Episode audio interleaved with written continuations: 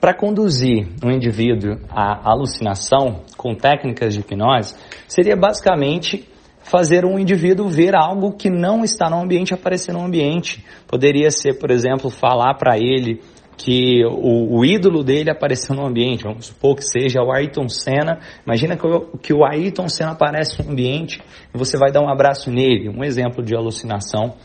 Então, como conduzir até um para que o processo de alucinação aconteça? Basicamente, se trata de calibrar a comunicação através de sugestões mesmo, e você pode começar com simples sugestões e depois você vai mudando essas sugestões para sugestões mais complexas até chegar no ponto que a pessoa vai ter mais facilidade para criar o processo de alucinação. Lembrando que todo mundo pode passar por essa experiência, entendendo que pode ser que um dia uma pessoa vai estar mais engajada, outro dia outra pessoa vai estar mais engajada. Algumas pessoas podem demorar mais para compreender como elas podem ativamente passar pela experiência de alucinarem através da hipnose. Outras pessoas é, podem passar anos sem compreender isso. Então é importante, é como se fosse natação. Algumas pessoas vão aprender a nadar mais rápido, outras pessoas vão precisar de mais treino para aprender a nadar. Mas entendendo que é um processo ativo, entendendo que vai depender não só da pessoa que está passando por hipnose, mas também da autoridade que ela está colocando, a expectativa em relação à pessoa que está ajudando a conduzir o processo, a, o local onde está sendo feito, o dia, o estado que a pessoa se encontra naquele momento, tudo isso pode influenciar. Então, agora para entender o processo, trabalhar com homoação e heteroação, seria basicamente a ideia. Homoação, pedir para que a pessoa faça algo simples e se ela reage bem a esse algo simples, você pode pedir mais esse algo simples que seja algo parecido. Vou dar um exemplo que você pede para que a pessoa imagine que as pálpebras dos olhos começam a ficar grudadas e coladas.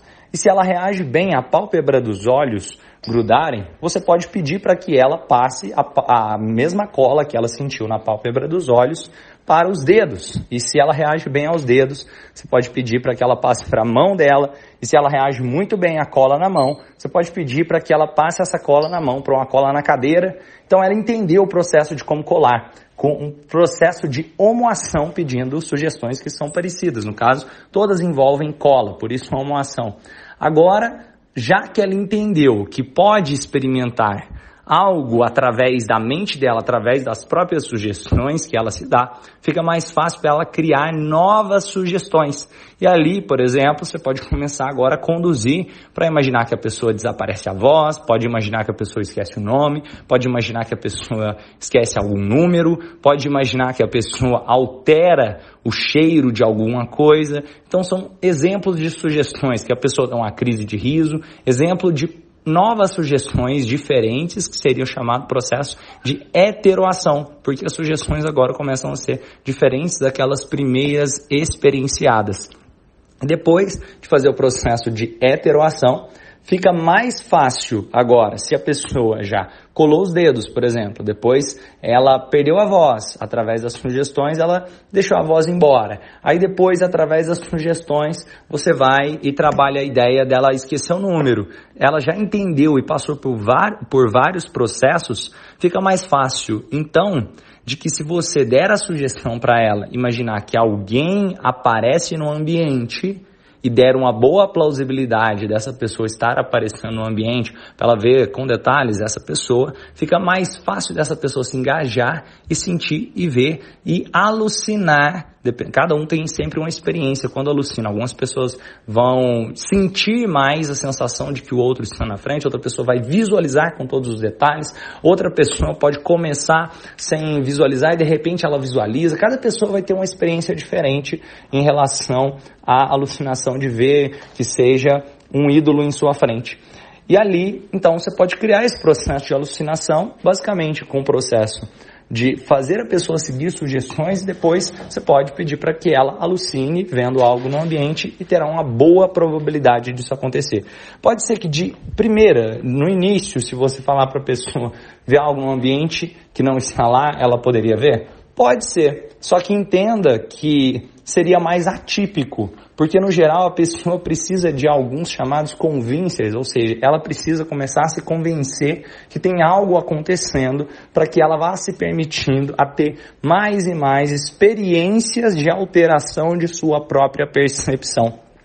E sabe o que é o mais legal? É entender que isso pode ser utilizado também em contexto terapêutico. Por quê? Imagina o seguinte, se uma pessoa, através das próprias sugestões, através da, do próprio controle mental, ela pode criar a experiência de colar os dedos, olha quanta coisa ela pode criar experiência para a vida dela de forma ativa, para transformar a vida dela de forma positiva também, desde que existam estratégias direcionadas para isso. Imagine se uma pessoa pode criar alucinação para imaginar um ídolo na frente dela. Imagina que você pode utilizar isso também para ajudar uma pessoa que perdeu um ente querido a poder se despedir desse ente querido.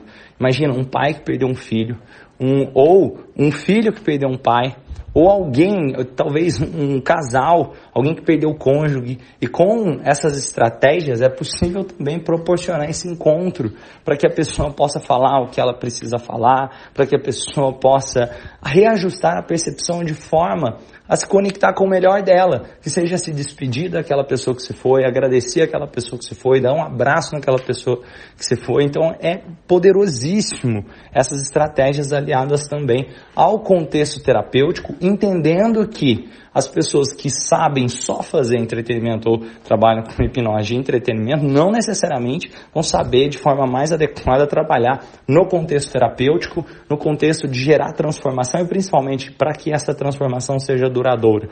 E agora, o processo ideal é pegar pessoas que tenham expertise já também com técnicas e ferramentas na área de desenvolvimento humano, transformação humana, que possam associar as técnicas de hipnose. E aí sim o resultado é maravilhoso. Por isso, eu gosto de trabalhar com a ideia da hipnose transformacional. Hipnose como estilo de vida, que não se limita somente à clínica, que não se limita somente a entretenimento. Entender que eu posso utilizar essas técnicas dentro da clínica, mas entender também que no meu dia a dia eu posso criar as, quais as melhores sugestões para criar para a minha vida no dia a dia no contexto diário, para criar um novo estilo de vida mais adequado para aquilo que eu desejo na minha própria vida.